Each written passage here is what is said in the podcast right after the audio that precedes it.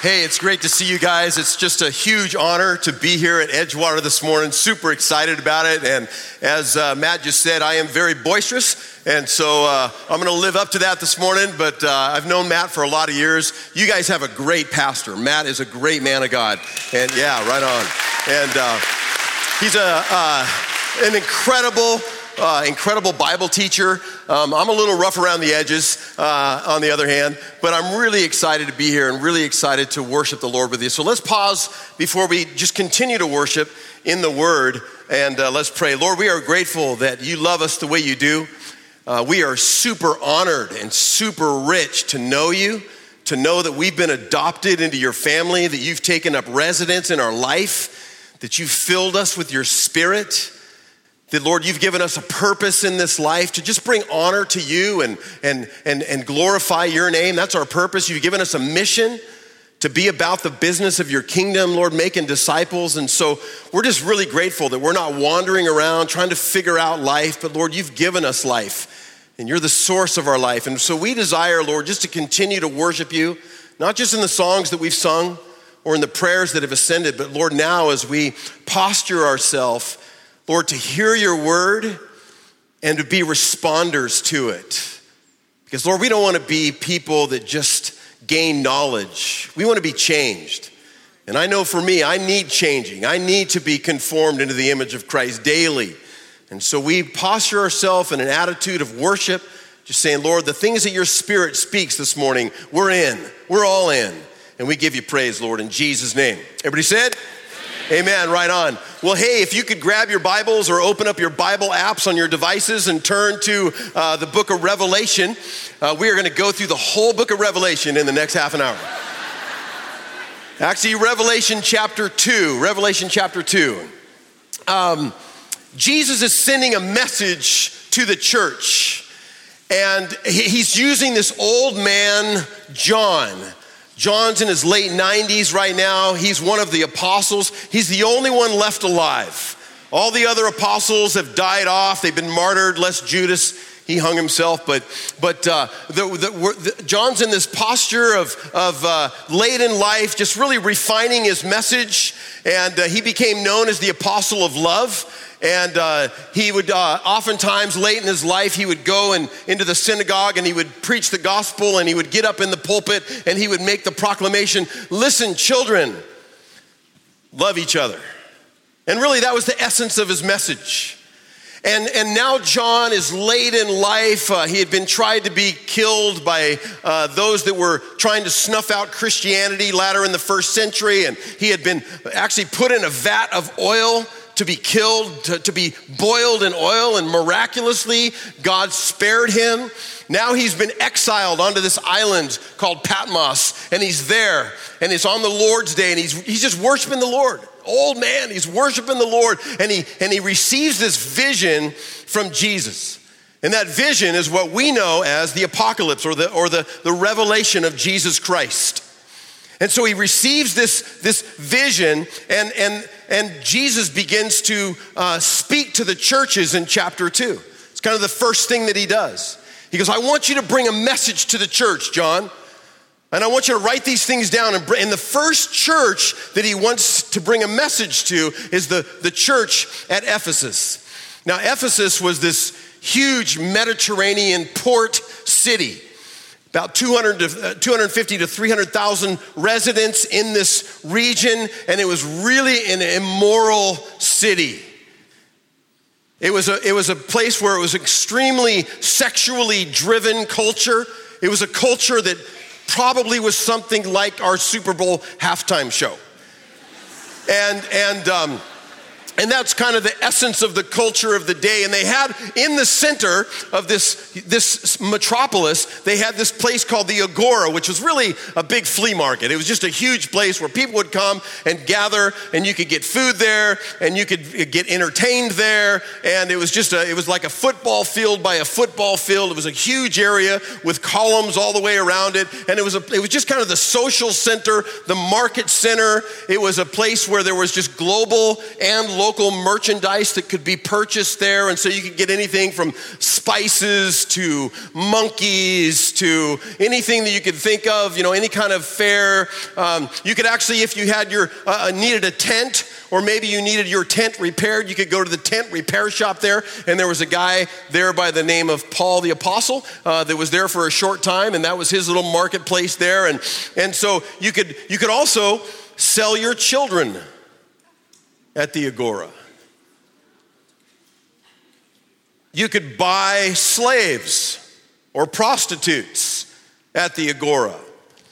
And right behind it was this huge temple to Artemis, and it was just this, this uh, seventh wonder of the ancient world. It was just this incredible place. And so people would come from all over the known area to come and see the temple and buy little, you know, carved out silver gods and, and, and, and uh, stone gods. And it was a place of just where, where people would come. But, but it, was a, it was kind of the epicenter of entertainment and the epicenter of, uh, of prosperity. And Jesus tells John, I want you to bring a message to that church. I want you to write it down I want you to, to, to bring that message. And it says in verse 1 of, of Revelation chapter 2 write this letter to the angel of the church or the messenger of the church in Ephesus. I'm reading out of the New Living Translation. I'll cross reference other translations. And this is the message from the one, Christ, who holds the seven stars in his right hand and the one who walks amongst the lampstands, the gold lampstands. And that was clarified on what that exactly was. But he's saying uh, in the previous chapter, but he's saying, listen, I want you to send this message to the messenger there in Ephesus, be it an angel, be it the pastor of the church there. Either way, the message is from Jesus, and he's saying that the church, those that are the, the seven stars that were defined in the previous chapter as the church, he says, I want you, listen, I want you to bring that message to them and let them know I've got them in my hand. It says there in chapter verse 1 it says that they he holds the seven stars in his right hand.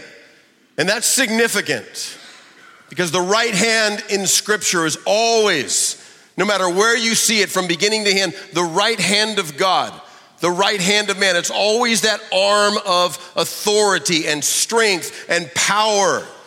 In other words, God is saying, I've got the church in my hand. No matter where we've been, no matter what we've done, no matter how well or not well we performed this week, God has got us in His hand. And He's not gonna let us go. And that's very important for us to understand that God doesn't eh, embrace us when we're doing well and then cast us aside when we're not. Otherwise, we would be all over the charts in our relationship with God. One day we'd be close to Him, the next day far away. But He's got us in His right hand, and He's never gonna let us go, no matter how well or not well we've performed. He loves His church without condition. And it's a good thing because I can rise every morning and know I'm loved by God, and it's not predicated upon how well I performed yesterday because at best, my failure was really bad yesterday. But he loves me because of who he is and he's got me. And in verse 2, he says, I know all the things that you do. And I've seen your hard work and your patient endurance, and I know that you don't tolerate evil people. You've examined the claims of those who say they're apostles, but they're not and you've discovered that they are liars and you've patiently suffered for me without quitting. Jesus now begins to tell the church, I applaud you. Good job. You guys are doing really well. And, and, and, and he says, I know everything that you do. I see everything that you do. There's nothing that gets by me. I understand everything that's going on in your heart. I know you well. And he says very clearly, I know all the things that you do. Man, that's really comforting to me. When I know I've been misunderstood. You ever been misunderstood? Probably not. You married? Anybody married here? You ever been misunderstood in marriage? It wasn't that long ago, my wife and I were sitting out um, in our kitchen area, and we've got this, this big glass window that looks out over the property there. We live out in the sticks, we live way out in the middle of nowhere. out in Roosh or Rutch or whatever you want to call it. And, and, and, and um, we're right in the middle of the forest, and, and there's a bunch of oak trees like right behind our property. And, uh, and, and it's real often that the deer will just kind of come moving through there and sometimes cougars, coyotes, there's all kinds of stuff out there. And but we like to sit there in the early morning and just kind of watch the animals cruising through. What you know, who knows what we're gonna see. And so we're watching, and whenever a really big buck comes rolling through our property, at the time of year where their antlers are in their full, you know, um, it's, a, it's a sight, you know. And so we're watching and we're looking. There's some does out there. They're eating the acorns and they're, you know, and all that. And then my wife, she's going to get ready to leave. And so she goes and jumps in the shower. And I'm just sitting there finishing my coffee and just kind of, th- and sure enough, this huge, massive buck comes walking into the property up there and I can see it and it's just, it's, uh, it's, it's majestic. And I, I, I love big bucks and I love them even better in my freezer, but I, I, love, I love big bucks. And, and so I thought, well, Marine's gonna wanna see this because this is the biggest one we ever seen. So I go and I roll the door open to the bathroom and I kind of just poke my head in and say, honey, I see a huge buck. And, and, and then I just closed the door thinking, okay, she's gonna probably get dried off quickly and come out and check it out, right? And so she doesn't. Oh, well, all right, well, you know, she's busy, she's got you know. And, and, and so another 20 minutes go by or so, and finally I go into my study and I'm just kind of getting prepared for the day. And, and Marine comes in, and guys, you know, something's not right, right? I mean, you just know. Just, there's just something is not right. And so you should never ask, but I did. Honey, everything good? You know, all, all well? And she's like, no. And I'm like, all right, and I'm, you know, I'm going through the, like, okay, what, let me, I'm reviewing from the time I woke up, you know, okay, because there's something clearly I didn't get along this journey. And she says, she goes, seriously, she goes, Jim, it's just so unlike you. I'm like, and she said, for you just out of the blue to roll the door back and, and and, and, and put your head into the bathroom and say, I see a huge butt.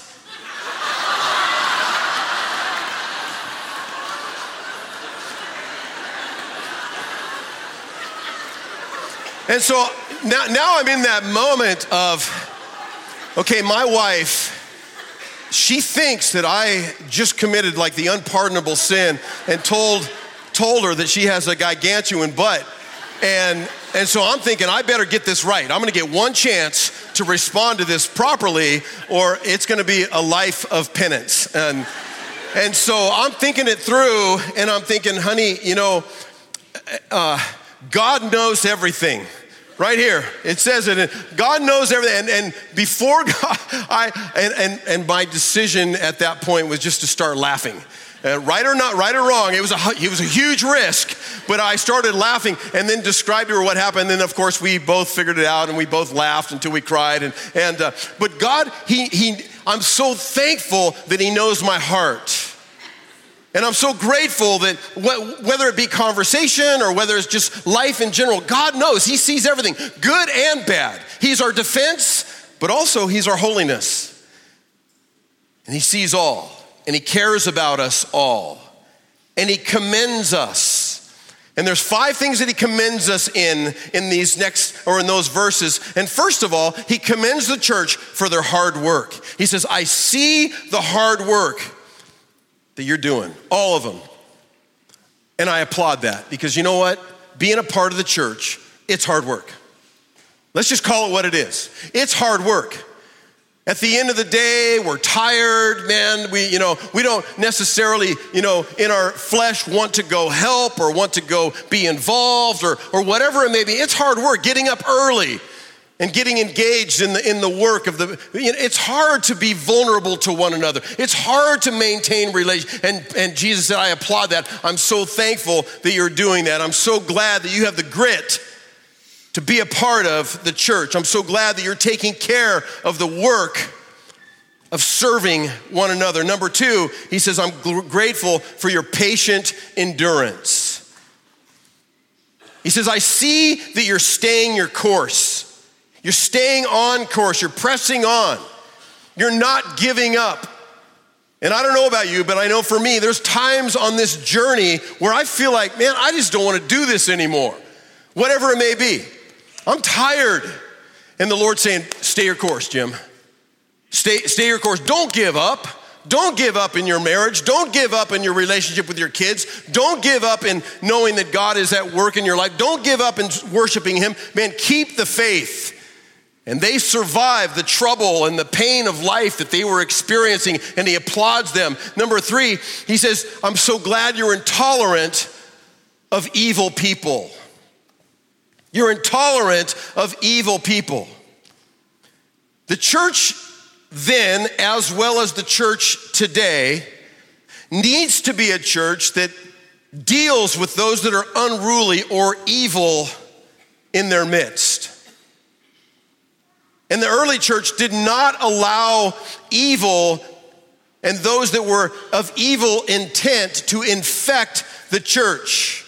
And the church has an obligation to deal with the evil within, those that are within that want to divide and cause problems and talk trash and all of that. He goes, I'm so glad that you guys are intolerant of evil people. Now, listen, intolerance is really necessary in a civilized society. In other words, we are, as our, in our culture, we are intolerant of murder. Mur- murder is absolutely intolerable behavior. And there are laws that govern uh, our societal intolerance. And if you murder somebody, there's going to be consequences. Society has demanded that there's going to be um, punishment for that intolerable behavior. The same can be said for rape. The same can be said for incest and theft and kidnapping and drinking while under the influence. These are all extremely intolerant behaviors in a civil, civilized society. And we are grateful. We are all grateful that there is an intolerance, an intolerance of certain behaviors in our culture. And without intolerance, we would, live in absolute anarchy. We would live in absolute chaos without there being a certain level of intolerance. So, intolerance is necessary for civility. And that intolerance culturally is governed by a moral code. However, civilized society also must not only be intolerant, but tolerant. We are a society that is tolerant of religion. In other words, you can choose your own religion. We are tolerant of lifestyle.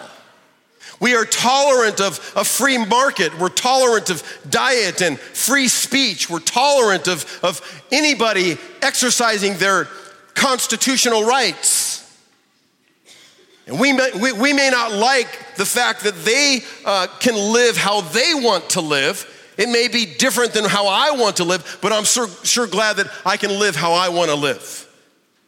And that requires intolerance and tolerance. And so they're both foundational for freedom.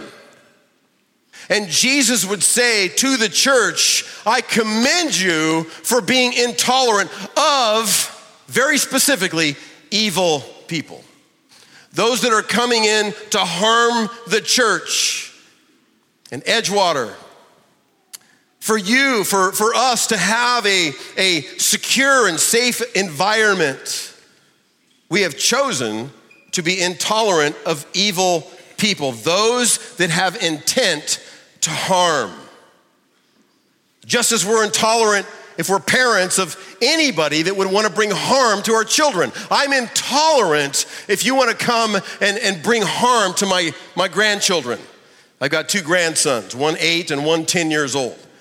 And I'm very intolerant of anybody that would want to come and bring harm to them. And so Jesus, uh, he applauds the church and he says, there's a time for intolerance, and, and that, that intolerance comes when there are those that desire to bring about division and strife and pain and suffering in the body of Christ. And he commends the church. Number four, he says, I'm really, really grateful that you guys discern false apostles or false teachers.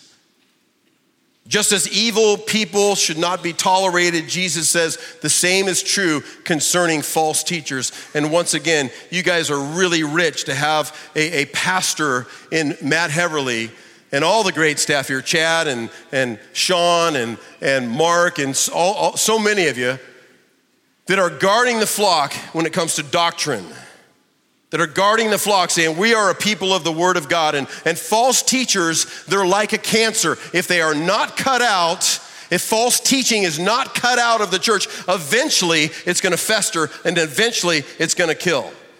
And so when people come into the church that are smooth talkers and smart, and yet their purpose is to bring about division, then they need to be called out, as the word says, as the liars that they are and they must be confronted with the Word of God in love, but by the Word of God. The Word of God is the filter for all things, it's the gold standard for everything. And if in that moment those will not submit to the truth of God's Word, well, they need to be dealt with. And discernment is really important here. And when someone wants to bring in occultic practices into the church and they want to mix false religions in the church and, and they want to minimize or illegitimize the atonement of Jesus Christ. Well, man, that needs to be called out and dealt with. And I'm really grateful that you guys are a people that are saying, you know what, we're standing firm on the Word of God. We're standing firm on the truth, and Jesus commends you for that. He commended the church then, and he commended, he never changes. He commends the church now. Says, good for you. Stay on guard there. And then, fifthly, they patiently suffered for Christ without quitting. Now, the church there in Asia Minor, they had been scattered into that region earlier on in the first century through lots of persecution. Most of the church had family, children, brothers, sisters, aunts, uncles that had died at the hands of martyrdom.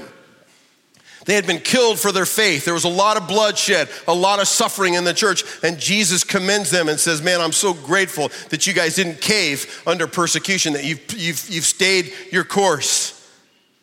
And they suffered for their faith in Christ, but they never gave up. And they were commended by Jesus for their patient endurance and for their suffering of Christ. And then he says this in verse 4 but, but, I have this complaint against you. You don't love me or each other as you first did. The church, and whenever there's, whenever Jesus is speaking to us or God is speaking to us by his word, and there's a warning, every disciple of Jesus should, should absolutely take notice. I should sit up and take notice, like, whoa, okay, Jesus is talking now. And he's commending, and I like that. But then he says, but Jim, you've lost sight of the most important thing. It doesn't say that you don't love me anymore. He says, you just don't love me like you did. And you don't love others like you did. You have begun, Jim, maybe to over your, your years and your time and your walk with the Lord, and you, you've begun to, to, to put love in the back seat behind service. And it's always should be the other way around. It's love first, because if we don't have love, man, we've got nothing. And their church, even in the first century, it was a well oiled machine, but it lacked the most important ingredient and that was a serious and is a serious indictment to me. Have I lost my first love over the years? Yes, I have in different times. In my journey, in my faith over the last 30 something years. Have there been seasons where, man, I was really engaged perhaps, but it was just because, well, that was my vocation but I had lost really sensing the presence of God in my life? Have there been times along my journey where I've needed to hear this and take notice? Yes. And quite frankly, even now, a journey back to, Lord, you know what? I don't know if I do love you like I once did. I mean, I love you, that's not in question, But is your love motivating me? Or am I motivated out of duty?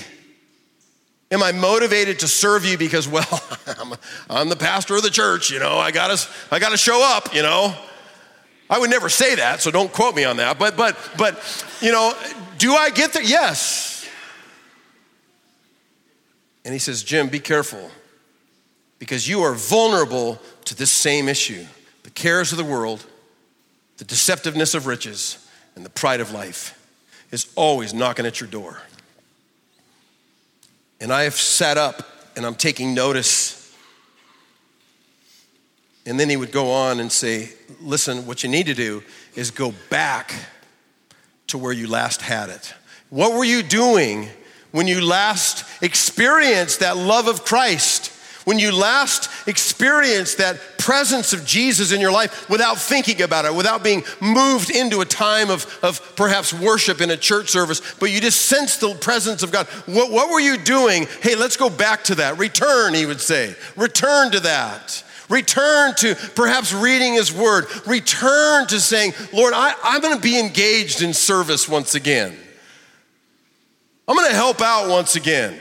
I'm going to love my brothers and my sisters in the church community by serving them, by giving, by, by, by being a generous prayer, by being a generous giver, by being a generous server, by singing praises. And maybe, maybe I was last really sensing the presence of God when I was, when I was really proactively loving my neighborhood or loving my community. And I've kind of pulled back from that because I just get busy, you know, life is busy and stuff happens, you know, and so I pulled back, and, and yet I'm clearly called to be Jesus to my community and love them proactively. And maybe I'm not in communion with or communication with my neighbors like I once was. Even the community, those in our community that have been tossed away by society Maybe I'm not, I used to reach them and I used to love them, but I, have I've pulled away. I, I don't really, I don't really love the homeless like I once did. We're, we're uh, Mountain Church is a very downtown church. I mean, we have a team that picks up needles before service, and I'm not kidding. I mean, we have people that go and look for needles around the community. But you have the same thing right here. It's all right. I mean, we're all, you know, we're, we're, we're, ministering to our community and those that are addicts and, and those are sexually confused and those that are, that are homeless. And Jesus would be called a friend to our community. He was a friend of sinners. He was a friend of the prostitute. He was a friend of the thief and the liar he was a friend of the immoral. He's, he's my friend. And Lord, I need to come back to that kind of love for you and let that motivate me in being generous in who I am. I want to do those things again. I need to come back to Him. And Jesus says, return. And then He would say, repent. And you know, when Jesus calls the church to repent, we gotta, we have to have it in our minds. Understand, repentance is a beautiful thing. Repentance is not a dirty word. A lot of times in the church, I feel like we feel like, you know, repentance is, oh, that, that, guy, that guy repented? Oh, man, he must have done something really, really trashy, you know. Whew, like to find out his story. He repented, you know. Yeah, and, you know, and, and really, repentance should be a lifestyle for every disciple of Jesus. And, and what repentance is, it's a changing of direction, or I like to say, a correcting of the course. And say, Lord, you know what? If I've gotten off a few degrees, that's the time to correct course. Not to wait till I'm going 180 degrees in the opposite direction but to say, you know what? I, for me to hit my mark, I need to stay right on course. I used to fish commercially, and I started off the Pacific coast here and was out at sea out on the Pacific for a lot of years. And oftentimes, when we would leave the West Coast and we would make our chart, we, we, would, we would set our course for Honolulu, we would leave Moss Landing or Coos Bay or you know anywhere up and down the west coast of San Pedro and we would make our journey across the Pacific and we were going to be out for a couple of weeks before we hit the islands. And so we would get out and we would set our course, we would set our charts and we'd set our course and we'd lock in our autopilot, but we had to constantly, constantly, day and night, go back to that compass and reset our course. Why? Because there's currents, there's wind, there's waves, there's all kinds of factors that will bring us off course. And even if it's only by a degree or two or three, over the course of 2,600 miles, man, you can miss the islands completely. You can end up in the French frigate uh, shoals, a few hundred miles north of the, of the Honolulu chain. And there's been dozens and dozens of, of ships that have gone down on, the, on that atoll, that, uh, and underneath it, there's this massive reef that just sits in some places four or five feet under the water. You can't see it.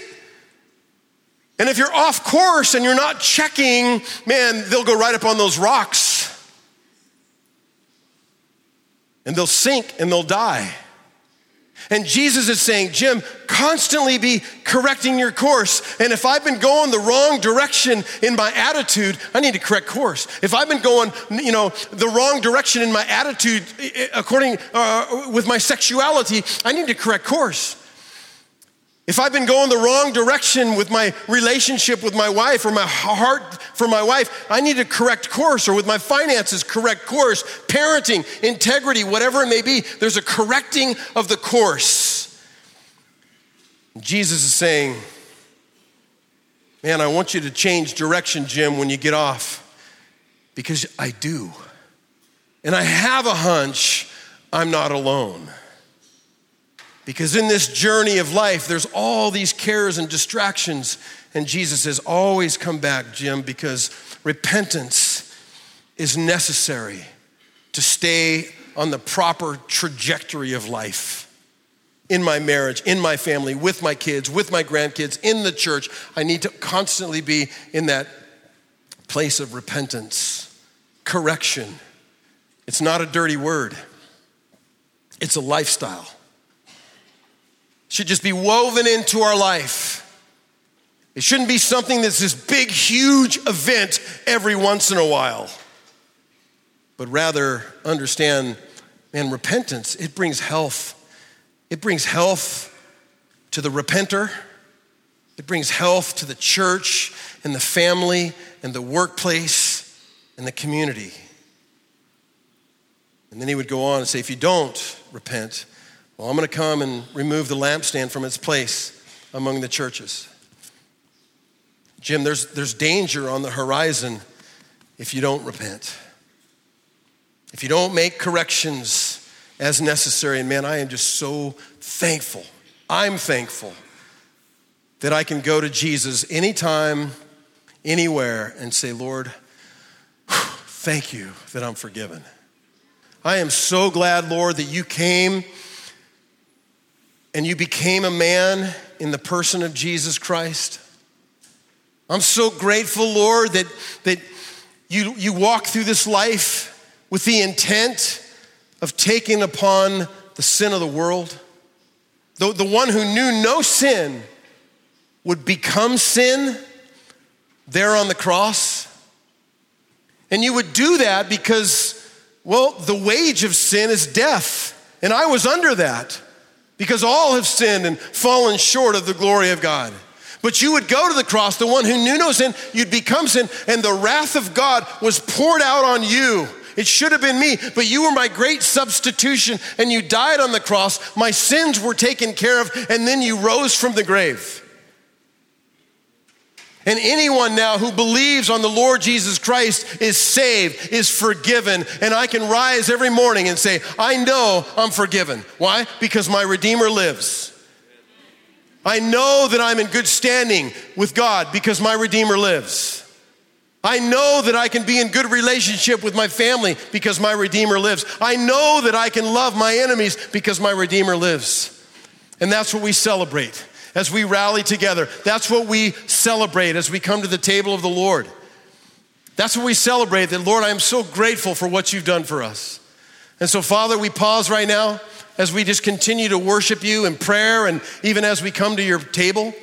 We're just so thankful, Lord, that, that we're in good standing with you. You're not mad at us. You're not disappointed in us. You're not angry with us. You're applauding us. You're commending us, saying, Good job, press on, keep going. Lord, you're just a good father that way. But Lord, also, you're a good father in saying, Be careful of the dangers. Continue to come back, continue to, to direct your course or redirect your course. And so, Lord, we bless you and we love you and we praise you. And we're honored, Lord, to be adopted by you and called by your name. We are just the richest of all people. To know, Lord, that our Redeemer, He lives. And so we bless you and we praise you and we thank you for loving us, Lord, the way that you do. In Jesus' name, amen.